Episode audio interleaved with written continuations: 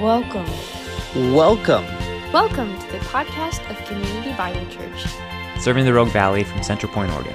We are a multi Multi-generational family. family equipping believers to be adopted in, growing up, and reaching out through the gospel.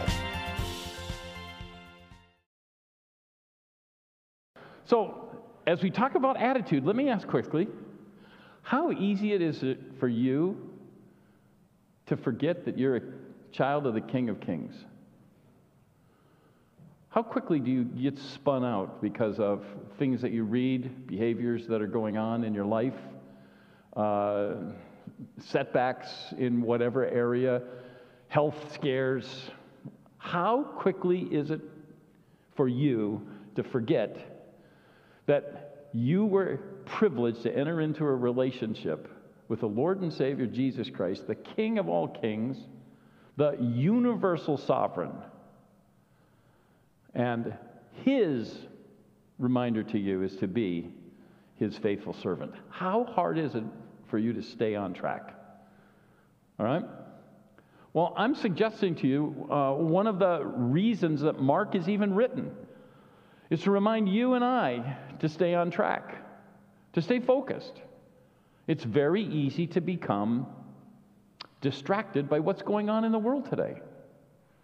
And so we're looking at Mark from just the slice of Mark 15.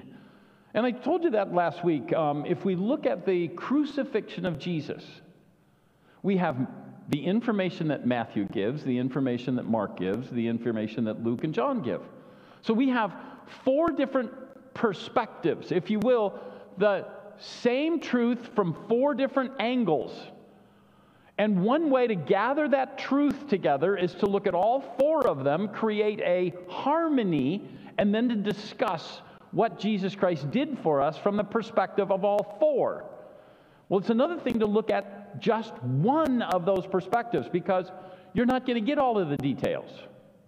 You're not going to get everything, but you want to know the, the real reason why did God allow Mark to stand at that spot to write the history of the crucifixion and the perspective of the cru- crucifixion? And I believe with all my heart, since, since Mark is trying to write or will be writing to men and women in Rome who will go through a hard time of persecution with Nero, to prepare them. Because Jesus Christ himself had to stay focused to what he was doing. Family, understand from the very beginning of Christ's ministry, there's been effort to distract him. Satan says in Matthew 4 if you'll just bow down to me, I'll give you all the world. It'll be a great world. But if he did that, there'd been no redemption. You and I had had a great world today. We'd have liked all of the world leaders. We'd have liked whatever person, political party you agree or disagree with. But we wouldn't have redemption. So the, the story wouldn't be complete. Jesus Christ stayed focused. And we began to look at the, the, the things that kept Jesus Christ focused and the distractions that were offered to him. And, family, we reminded ourselves of them last week. Uh, we said first that there will always be people who reject. And I don't know that for me personally, uh, anything that quite distracts me, quite like reading the intellectual or the, the key people of the world who reject Jesus Christ as Savior. It's like, well, well, they're smart enough. They should understand this. And yet, maybe I'm missing something because they reject. There's always going to be people who look at the evidence and come to the wrong conclusion. Uh, the, the key man in the story today is Caiaphas. Caiaphas was the high priest, and he chose to be an enemy of the Lord for status' sake.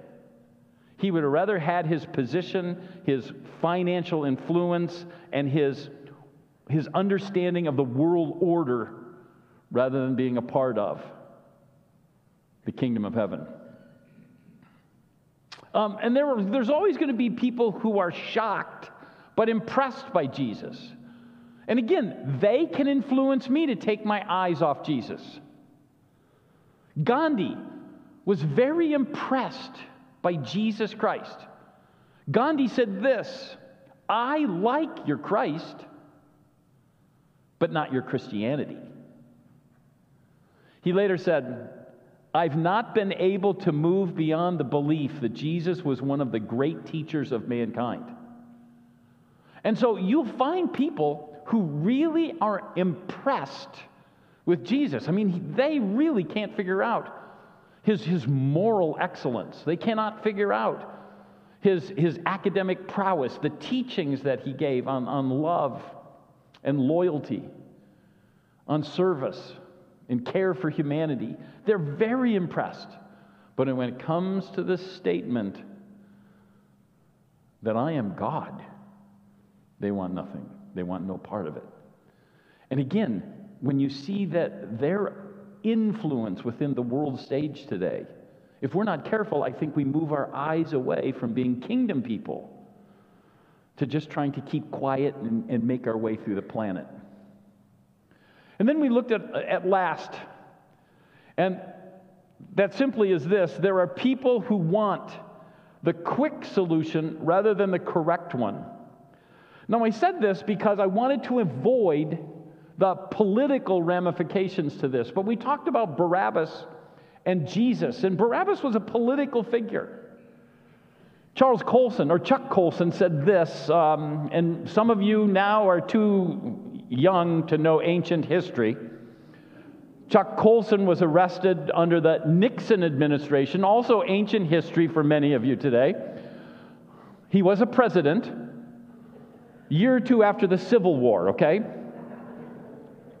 But as Nixon was caught up into the Watergate controversy, Chuck Colson was one of his chief hatchet men. Chuck Colson went to prison and in prison finds Jesus Christ as his Savior.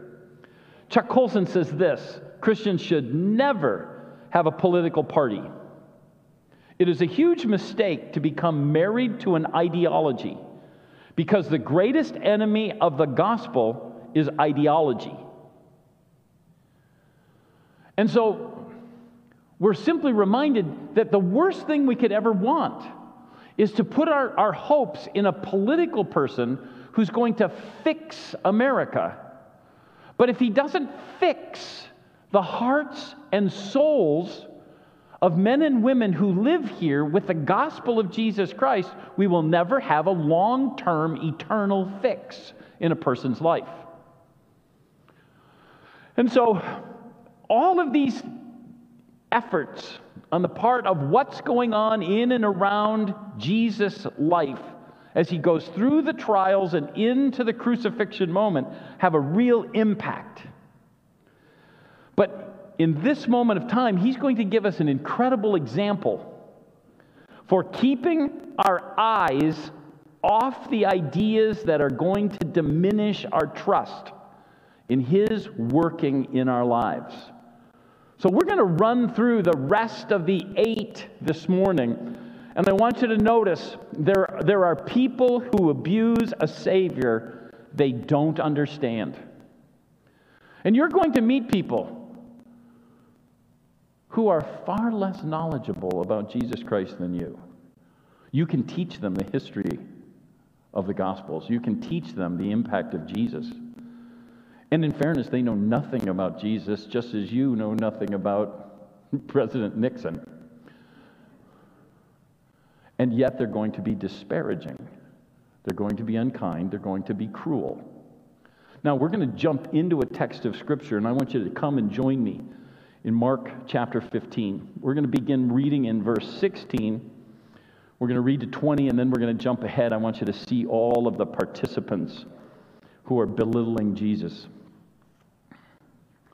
So it says this And the soldiers led him away inside the palace, that is the governor's headquarters. And they called together the whole battalion. And they clothed him in a purple cloak and twisted together a crown of thorns. And they put it on him. And they began to salute him Hail, King of the Jews! And they were striking his head with a reed and spitting on him and kneeling down in homage to him. And when they had mocked him, they stripped him of the purple cloak and put his own clothes on him, and they led him out to crucify him. Verse 29 takes up the story. And those who passed by derided him, wagging their, their heads and saying, Aha! You who would destroy the temple and rebuild it in three days, save yourself and come down from the cross. So also the chief priests with the scribes mocked him to one another, saying, He saved others, he cannot save himself. Let the Christ, the King of, the, of Israel, come down from the cross that he may see and believe. Those who were crucified with him also reviled. Family, do you ever live in a situation or enter a situation at work, at home, uh, among family and friends? You ever, you ever in a situation where you said, I am going to be a consistent Christ follower, and someone began to beride or belittle who you are as a church attender, who you are as a Christian, and all of a sudden it diminished your confidence in the reality of the cross. So Jesus Christ now enters into this moment of time. Jesus Christ has been just told by Pilate that he's going to be crucified. And in order to prepare a person for crucifixion, they first, they first tore the body down. So he would have been beaten with a cat of nine tails. We were told in Scripture in Mark that he was scourged. In that scourging, I want you to imagine for a moment, they put now a purple garment on him. Most likely, this is the cape of a, of a higher ranking Roman soldier. They put the cape upon him. Can you imagine having now been scourged, what is happening to that bleeding back as it soaks into the garment? He now is laced, a crown of thorns is put and then now, Scripture tells us, beaten onto his head. And as he stands there in humility, they humiliate him. But I just want you to understand the moment in time. They have some inkling of who they're talking to, but they don't get the bigger picture. One of my favorite verses in all of the Gospels is John 18 6. And let me set the stage. It tells us that Jesus walked to the front of the crowd after, after Judas kisses him. And he says, Who do you seek? And the head of the Roman group, called a cohort, potentially of 500 men, says, We seek Jesus of Nazareth. And they then respond, and he says, I am, and our text of Scripture has he.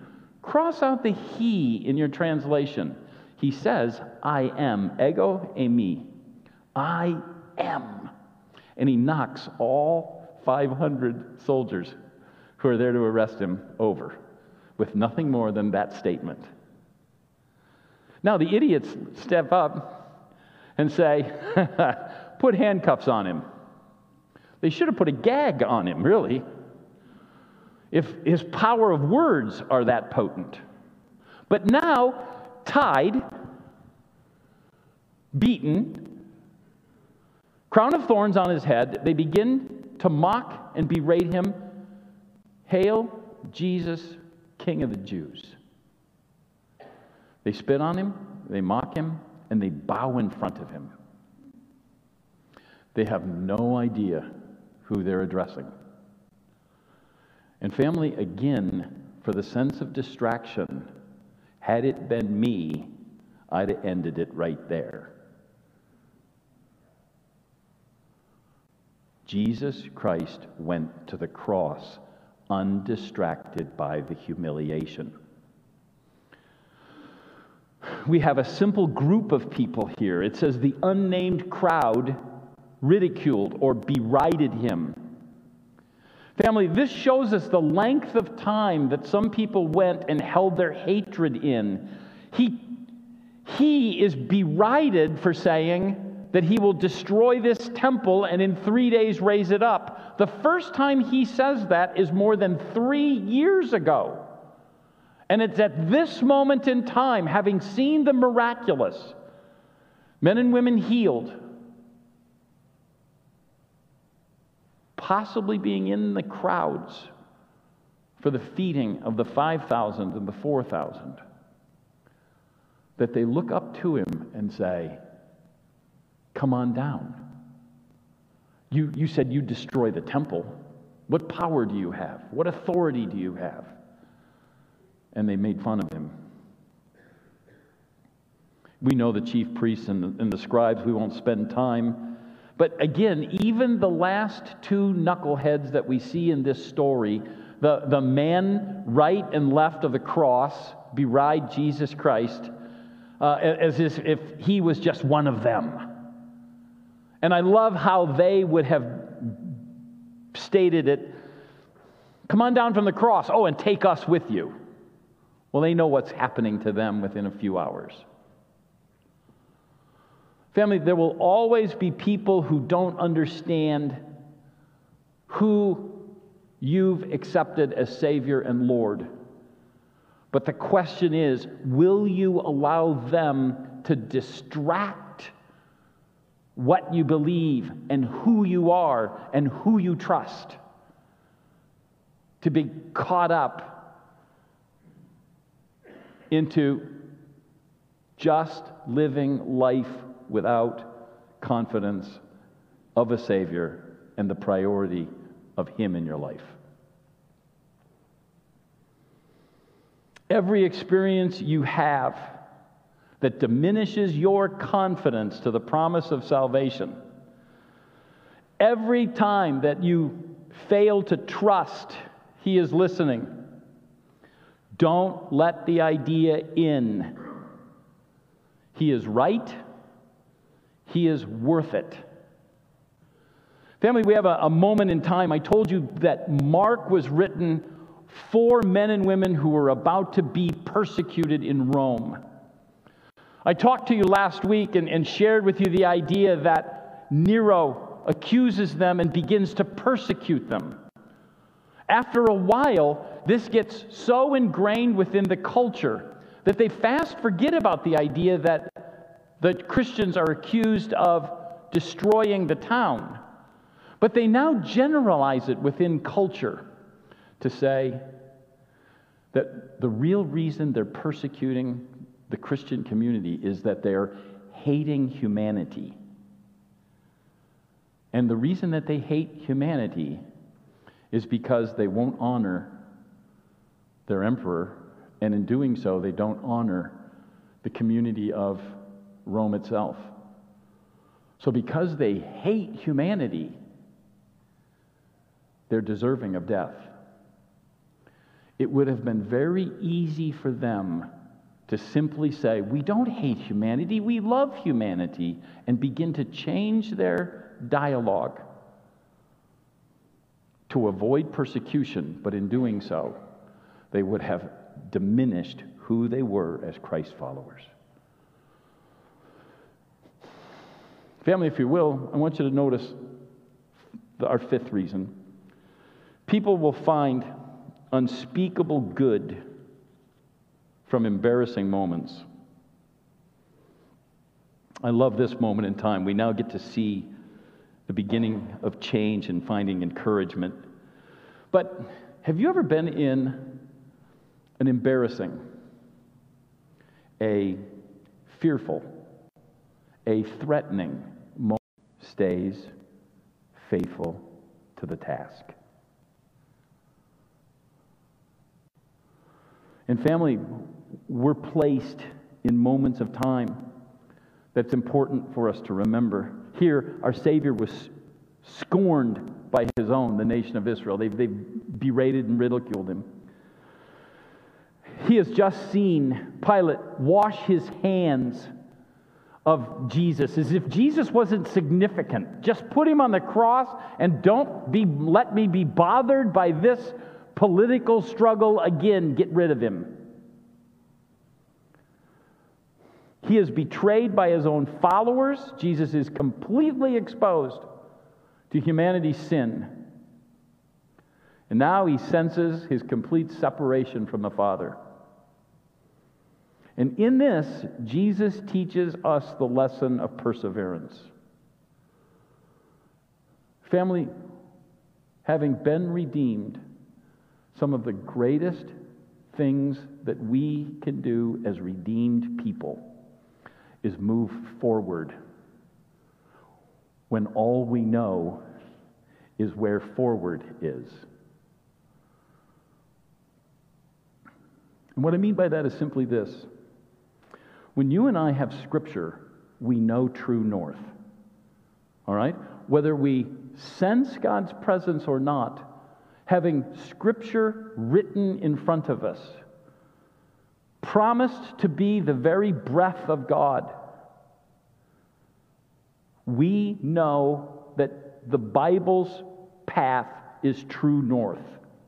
And there are times when, not sensing the Lord, the thing that must be done is to continue to follow true north until God's emotional, physical presence is once again felt in your life.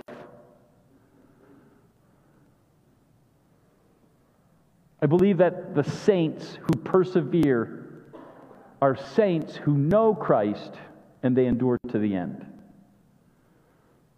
People persevere not because they're disciplined, they're tougher than any of us, but because they are relying on the mercies of God.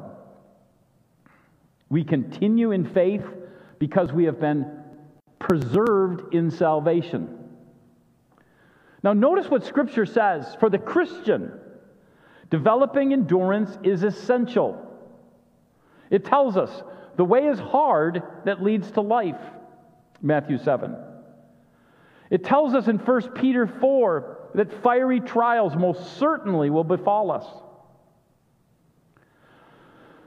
He tells us in Hebrews, you have need of endurance. And in Luke, it says, by the endurance you will gain your lives. This is not because you're disciplined, but because you trust the mercy of God on high. For Christ, who ministered, he was waiting for the day that he called the hour to come. But even though he knew that, even though he understood that it was God's will, and that at Gethsemane he became determined to go to the cross, as the great God man, it still didn't mean that he always sensed God's presence, but he endured to proclaim, It is finished. In the same way, you and I persevere in the power of the Lord. So, family, let me give you one last one. This. Oh, yes, the eighth. There will be, oh no, seven. I thought we were near the end. There are people who discover salvation through the trials of believers. I hope you understand that there's people watching you.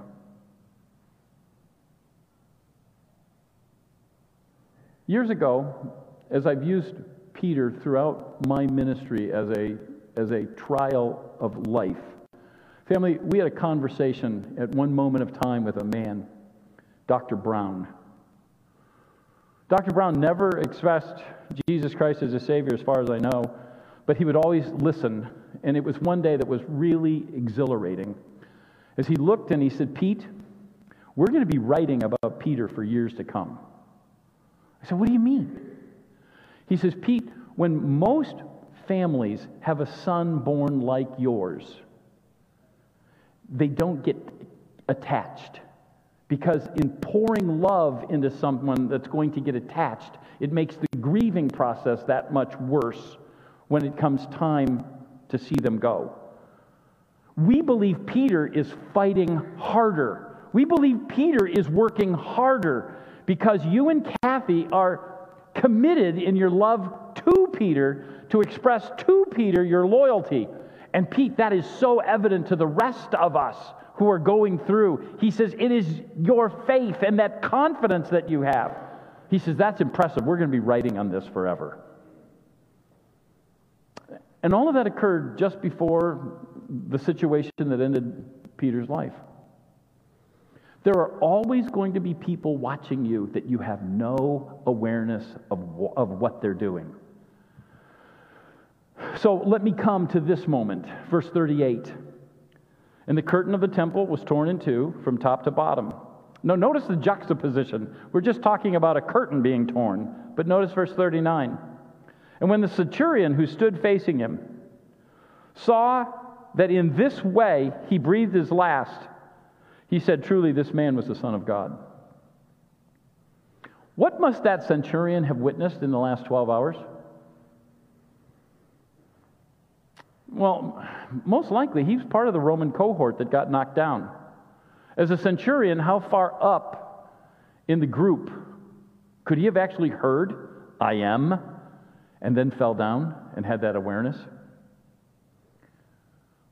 Where, where was he in the process of Malchus' ear getting cut off? Do you imagine that possibly he could have seen it as Jesus laid his hand on that ear and brought it back around and, and healed it in that moment? Do you think he was there? How much of the process? He was there at the crucifixion. Could he have been there during the trial scenes with Pilate? Now at the crucifixion? He had been there as people divided up his clothes. He, he recognized how Jesus went through this all. And then in the moment, had the capacity to command his soul, it is finished. And he entered into eternity. And when this man saw the testimony of Jesus and the evidence of everything that he went through, the only thing he could say is, Surely this man is the Son of God. Family, understand, never lose sight of who you are in the moment of time that you're living out who you are in Jesus Christ. Someone's watching. That someone may be your children or your grandchildren. That someone might be the nurse or the attendant who's walking in and walking out. And they see what you're going through and as they see what you're going through, your quiet testimony shouts to them of who you follow as a redeemed individual. So Jesus Christ's testimony to the end shouted to the centurion, and in it he responded to the gospel. Family, now let's finish this sermon. People who are faithful when life seems, there are people who are faithful when life seems hopeless. Have you ever been encouraged by someone else in the church or another believer and how they've lived life out and sent you a card at the very moment you needed it, uh, called you up, uh, and having having known that you were going through a problem, brought over cookies or stopped by with a meal and said, Here, we want to take care of you, or, or just simply showed up at the right time to encourage you in some aspect of life. I want you to, I want you to see these next verses of Scripture. Jesus just have said, It is finished, and he dies. He breathes his last. But I want you to watch who's watching. Beginning in verse 40. There were also women looking on from a distance, among whom were Mary Magdalene and Mary, the mother of James the younger, and Joseph and Salome. When he was in Galilee, they followed him and ministered to him. And there were also many other women who came up with him to Jerusalem. So, family, I, I want you to, to come back and think for a moment. Knowing that Jesus breathes his last in one verse, and in the very next verse, we have a summary of what's going on. Do you think Jesus found any solace and encouragement from a crowd of women who also were part of the group listening to him be berided, and maybe because they were identifying as Christ followers, were berided themselves? As they were ridiculed, they just stood there and faithfully watched over, ministering encouragement by just their presence as Jesus went through what he did and breathed his last. We find them standing encouraging. Understand, you and I call each other by one title family. What does that mean to you? If it doesn't mean that we are active encouragers in the lives of each other as we go through the variety of difficulties, then we don't grasp family correctly. Listen to 1 Thessalonians 5:11. Therefore encourage one another and build one another up, just as you are doing. So family as, as we come out of COVID, as, as we look forward to what's going to go on in the next few months of the history of CBC, you and I should be reevaluating and recognizing Am I family? What does that mean? When you see a meal train and you know that it's aware, hop on it. Someone needs a meal. When encouragement needs to happen, you know, there's just something still about snail mail, isn't there? That when you open up that card of someone who does nothing more than leave you a verse and I'm praying for you. Or they take a moment and take a long thank you of how you encouraged them in teaching or in just being in the hallway or watching your life unfold and unpack. There's just something about that that's powerfully encouraging. Don't ever forget, just like there are people watching you, you have the responsibility to be watching brothers and sisters who are going through what they're going through and be ready to encourage. These women will always be remembered for being there at the very most difficult moment in world history. And Jesus Christ sends them an eternal thank you note. What a privilege. Never forget who we are. We're the believers. Never let life diminish who you are and how you work out life to God's glory. Father in heaven, be with us, dear God, as we finish off in worship. But, dear God, I would pray that this simply begin our responsibility to live out this week to your honor and glory. I would pray, dear God, that you give us a little bit more determination uh, in eyesight, dear God. Father, when we see when we see life, may we see it first through the evidential holiness of who we are in Jesus Christ. Father, as we as we see the things that could discourage us, help us to remember first we serve a sovereign God who's got all of the cares the ugliness that's going on throughout the world, the, the disasters as in Turkey and, and Syria today. We don't serve nature, we serve a sovereign, omniscient, omnipotent God who, through mercy, invited us in to have a relationship with Him. And He did so not by forcing us to clean up and be good, but simply by embracing the work that Jesus Christ accomplished on the cross for our behalf. Watch over now, I pray, and allow us to honor you In Jesus' name, amen. Thank you for listening to the podcast of Community Bible Church. Follow us on Facebook to keep up to date with all our latest content. Thank you.